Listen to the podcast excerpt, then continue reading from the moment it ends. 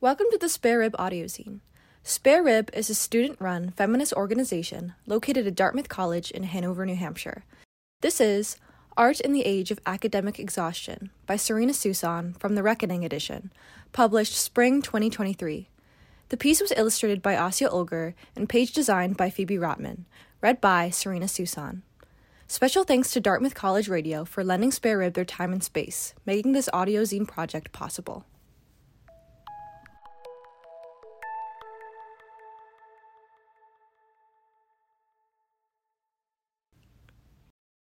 Art in the Age of Academic Exhaustion. I am more and more driven by the need to render what I feel, and I pray that I may continue to live not too helplessly, because it seems to me that I can make some progress. Claude Monet. I can tell you what I remember from my freshman year. In the blur of my first fall, I remember being petrified by the thought of having to leave my room to pee. That first night, I remember how unsettled I was as I fell asleep, watching the shadows wash uncertainty over my closet door. I remember sitting cross legged on my dorm room floor, the bare walls a blinding white, the full realization of my independence impressing dread into any idea of the months to come. Autumn and winter for me oscillated somewhere between ecstasy and despair. Left parenthesis. Should there be a space here? I don't quite know how to say it. By spring, I was someone else. Right parenthesis. Sometime in April, fate threw me a bone. Done was I divining for my happiness. For a moment, I grasped it. Before I could memorize only agony, I found myself racing down Frat Row. One moment taking selfies on the sidewalk with Trevor, the next laughing without limit as I encouraged my best friend Chris to climb a tree. I remember sitting on the green, soaking up the rays of a shimmering spring sun, having just finished the final draft of a spare rib article, feeling, though I still had work to do, like I was finally at peace. Left parenthesis it's strange how vividly I can remember it. Right parenthesis. I remember pancake night. I remember dancing carefree on the grass of Gold Coast lawn. I remember feeling like I had become everything I had ever wanted to be. That June, when I drove home for the summer, I remember crying, crying harder than I ever had before, struck by a greater sorrow than sadness had ever sustained in me. In the midst of my tears, though, I remember one certainty how truthfully lucky I felt to have been so sad because it meant in time I had grown to be so very happy. Left parenthesis. Is that enough? Is the anaphora too overdone? It's remember, remember, remember all over again. Right parenthesis. Early on, I had formed some idea of how college would realize me. Amidst the glamour of new acquaintance, freed from an identity I had formed in prepubescent scholarship, I would relinquish my introverted hermitude, left parenthesis that feels redundant, right parenthesis, and sublimate someone new, I would predicate certainty on the me I had always been within, who, to my excuse, had never had time in high school to bear the light of day. Between extracurriculars, solidifying my class standing, and studying for the APs, I spared scarcely any time indulging in my youth. At the time, I persisted in spite, Begrudgingly, I had paced a path of excellence in a desperate quest to be remembered, a fire still burning. I had begrudged every, in a desperate quest to be remembered, I had paced the path of excellence and begrudged every part of an academic system, comma, left parenthesis. At this age, I can't recall what incited me. Resentment typified my younger years. I would say that's only natural, but I still burned with a desire to be great. So, with a hand over my heart, I set out, devoted to a cause with the only knowledge I had been taught of how to get there. Right parenthesis. Though pawn in a greater game, I held my head high and awaited my next command, assured of every sacrifice, assured that someday I would have the cause to move more than two squares forward. College secured my liberation.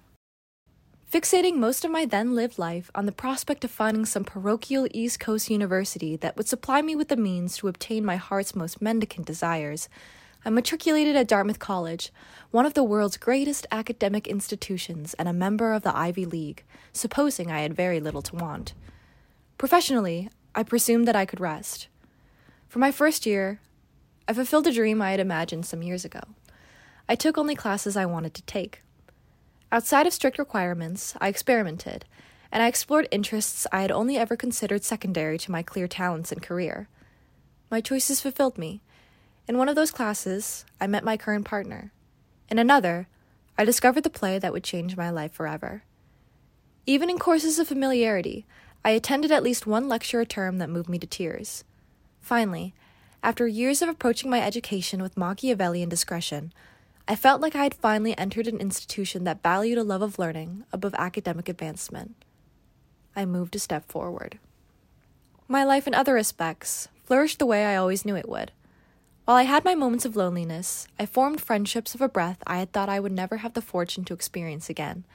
At last able to cede all prepossessions of my social destiny, I deposed the nostalgia of my teens and began living in the present. I accomplished feats I would never have envisioned being as I was then, the version of myself who was still so scared to live.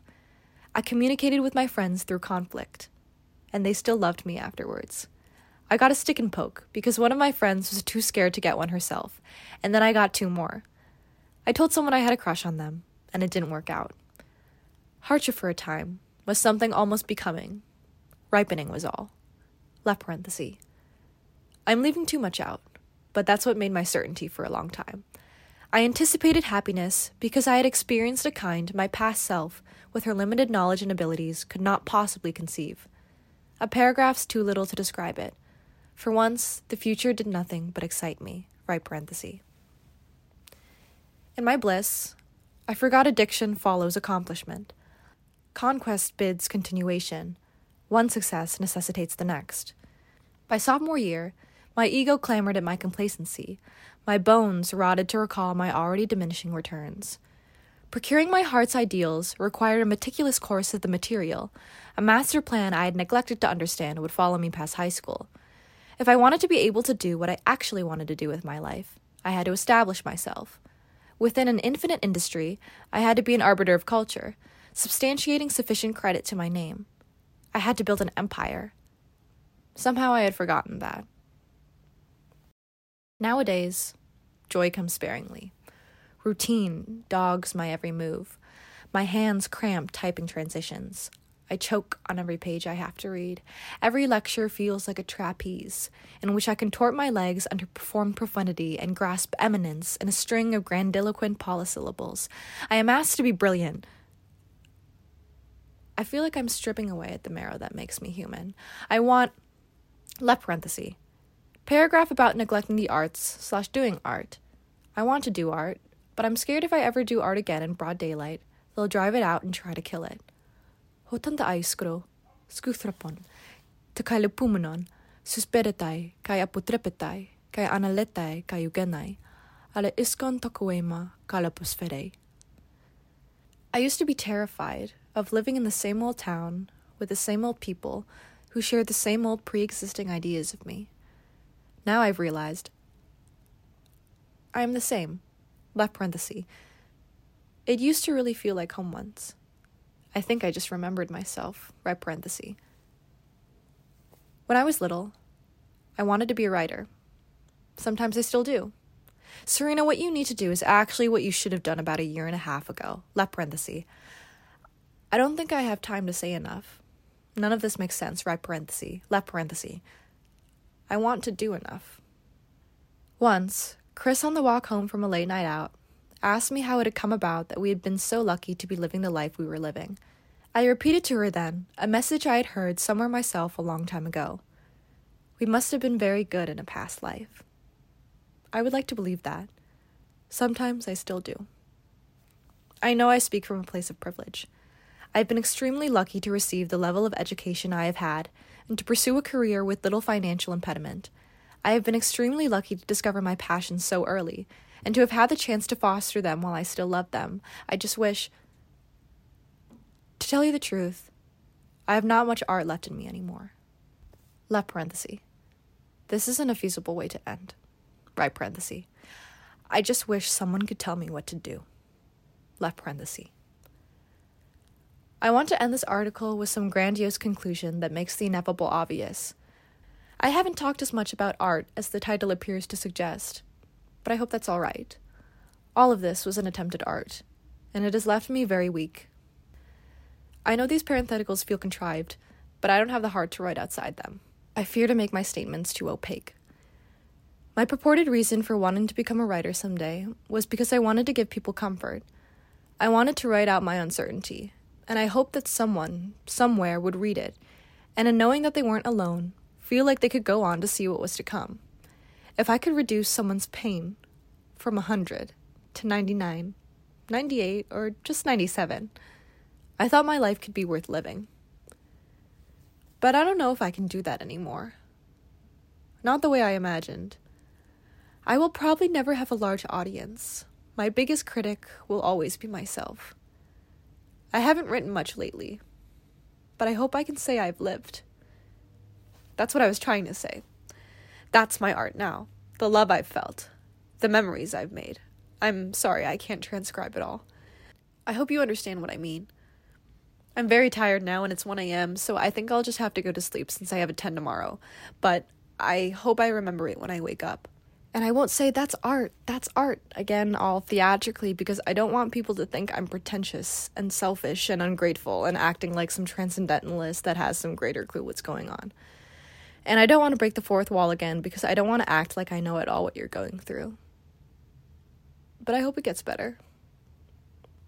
I know that's not much coming from someone you don't know, but this is as much as I can do.